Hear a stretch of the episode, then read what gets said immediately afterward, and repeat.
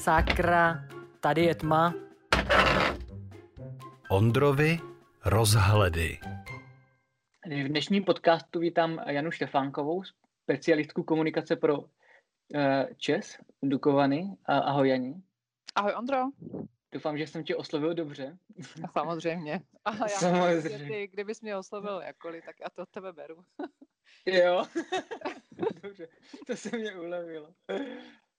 Uh, já se tě zeptám na začátek, co vlastně ta tvoje práce, když si řekne specialistka komunikace pro Dukovaný, co to vlastně všechno obnáší pro tebe? Co to všechno je?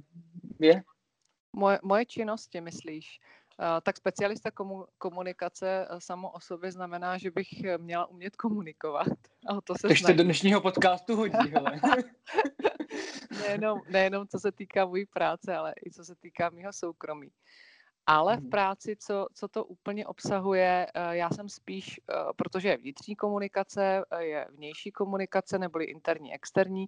Ta vnitřní znamená, že spíš komunikujeme dovnitř firmy se zaměstnanci, do čehož taky svým způsobem zasahuju nebo spíš pomáhám. A ta externí komunikace znamená, že komunikujeme s okolím. Jaderná elektrárna je specifická, i kvůli tomu, že spoustu lidí třeba chybí informace a mají třeba obavy z jaderné energetiky i kvůli Černobylu, Fukushimě hmm. a dalším světovým událostem, které se potom uh, propírají v médiích a tak dál.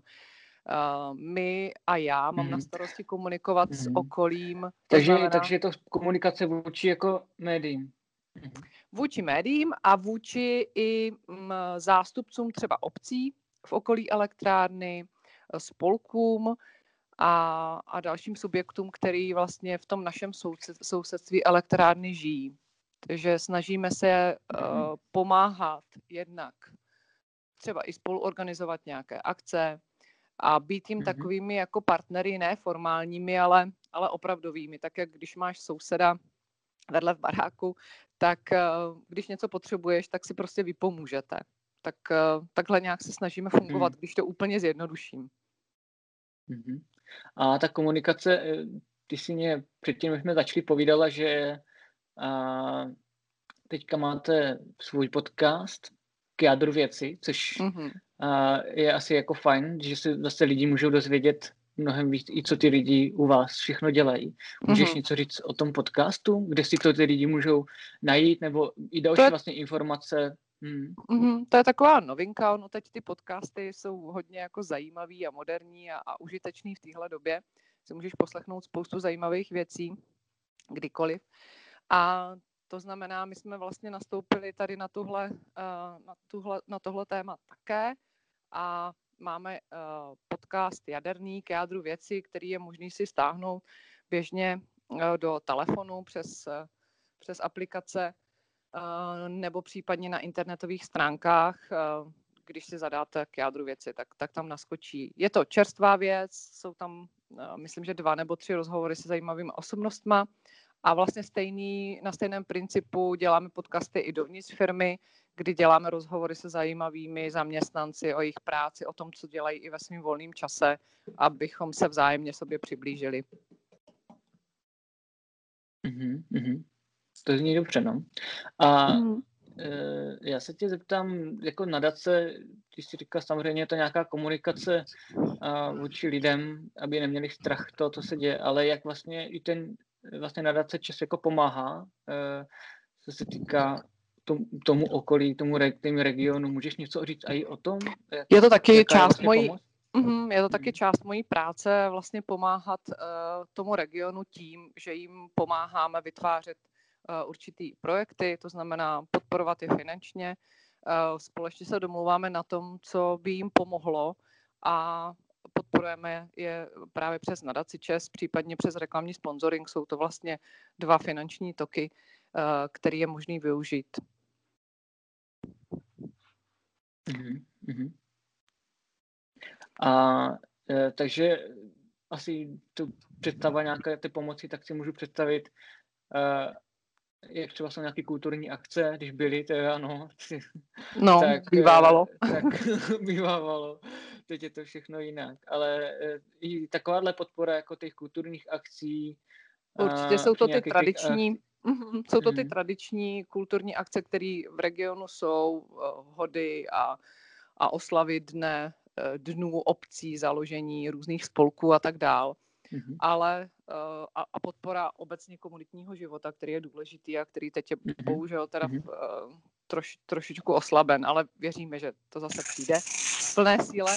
Ale jsou to samozřejmě i projekty investičního charakteru, eh, dlouhodobější. Takže opravy školek, eh, budov obecních úřadů, kapliček, kostelů, prostě Mhm, všechno, co, co ty občané a, a, a zástupci těch obcí, to znamená starostové, vnímají jako důležité pro ně. A v poslední době jsou to i hodně ekologické projekty, to znamená třeba revitalizace eh, rybníků nebo, nebo budování těch záchytných nádrží a to, co pomáhá i přírodě a našemu okolí. Mhm. A, takže, takže ta pomoc je přesně v tom regionu, ale i ještě, eh, jako co se týká tvý činnosti, tak je i někde jako jinde? Nebo můžeme si pomoc- to představit jako... Mm-hmm. Mhm, Ta, ta pomoc jako to, to hlavní a to gro je v tom blízkém regionu elektrárny, to znamená, my říkáme 20-kilometrové ochranné, takzvané ochranné pásmo elektrárny, ale samozřejmě zasahuje ještě i za toto pásmo, zasahuje na území, vlastně nadace ČES pomáhá na území celé České republiky, ale pro mě eh, je to dosah obou dvou krajů, protože elektrárna, katastr elektrárny je eh, na obou dvou krajích, to znamená kraj Vysočina a kraj Jihomoravský, to znamená ten dosah mojí působnosti jako zástupce nadace ČES je, je v obou dvou krajích. To znamená, když někdo potřebuje konzultovat, jestli žádost, jakým způsobem podat, na co a tak dál, tak mi, tak mi můžou zavolat nebo napsat. mhm. A to tu pomoc samozřejmě můžou využít asi na vašich stránkách, že na Dace ČES. Určitě, Eh, určitě. Stránky na Dace Hmm. ČES, kde je všechno popsáno, je tam několik eh, typů grantů, jsou vypisovány v průběhu roku, některé jsou otevřeny celoročně. Správně rada zasedá Hmm. každý měsíc, takže je, je to docela pružné eh, a, a ti žadatelé brzy vědí, jestli ta žádost byla úspěšná nebo nebyla úspěšná a co můžou dělat, dělat dál. Mhm. A, no, takže tohle to asi k žádostem, nebo spíš podpoře jako vlastně českých česk, eh, Čezů. Mhm. Ale eh, co si třeba jako myslíš o, o jádru jako takovým samotným? A myslíš, že to je cesta, která je jako pro Českou republiku ta jako důležitá, protože samozřejmě spousta lidí nebo někteří lidi se proti tomu jako obrací, Hmm, že to není hmm, dobře, hmm, ale hmm. co si ty třeba jako o tom myslíš? Tak co si myslíš, že já ti řeknu, že? Jo, já, protože mi pracuji v řekni. elektrárně. A Mhm. protože- Takže samozřejmě dobře. protože pracuji, pracuji v jaderné elektrárně a, a trošičku ji vidím pod pokličku, tak můžu říct, nebo musím říct, a vím, že to tak je správně, že jaderná energetika je velice důležitá. Uh, že je to bezemisní zdroj, který prostě potřebujeme. Že jaderná, že jaderná energetika je důležitá proto, aby pokryla tu velkou část spotřeby, kterou nyní pokrývá. A že není možný nahradit jádro obnovitelnými zdroji. Je možný doplnit, ale každý obnovitelný zdroj potřebuje nějaký záložní zdroj. Takže vždycky je potřeba, aby opravdu tu velkou část spotřeby uh, pokrýval nějaký silný zdroj. A, a tím je jaderná elektrárna. To znamená, do budoucna určitě je jaderná energetika potřebná. I pro tu naši soběstačnost Mhm. České republiky. Mhm. Takže to asi i sou- souvisí přesně to, co, to, co děláš, že je důležité i komunikovat těm lidem, že eh, je to potřebný a že to tak. A je to a je vlastně bezpečný, že Je to Hmm. tak a právě i ta komunikace vůči tomu regionu a celé České republice je postavená i na tom, abychom my předávali relevantní informace. Není to, abychom přesvědčovali o tom, že je to to nej, ale abychom opravdu dávali relevantní informace o tom, jak elektrárna funguje. Já si myslím, že dost velkým důkazem toho, že že eh, jaderná energetika funguje, je to, že jaderná elektrárna Dukovany funguje 35 let a že funguje bezproblémově a že vyrobila opravdu spoustu energie a že je eh, potřebná a důležitá. A Mhm.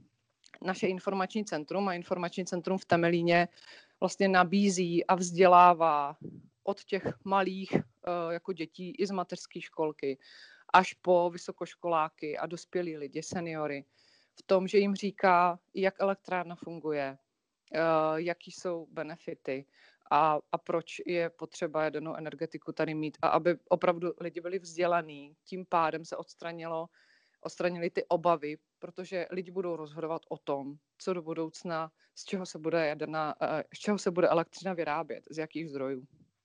Já se asi teďka přesunu pod elektrárny k tobě, hmm. Eh, k tvé osobě. A mm, já se teď tam, ty jsi studovala sociální pedagogiku, mm-hmm. a je to tak?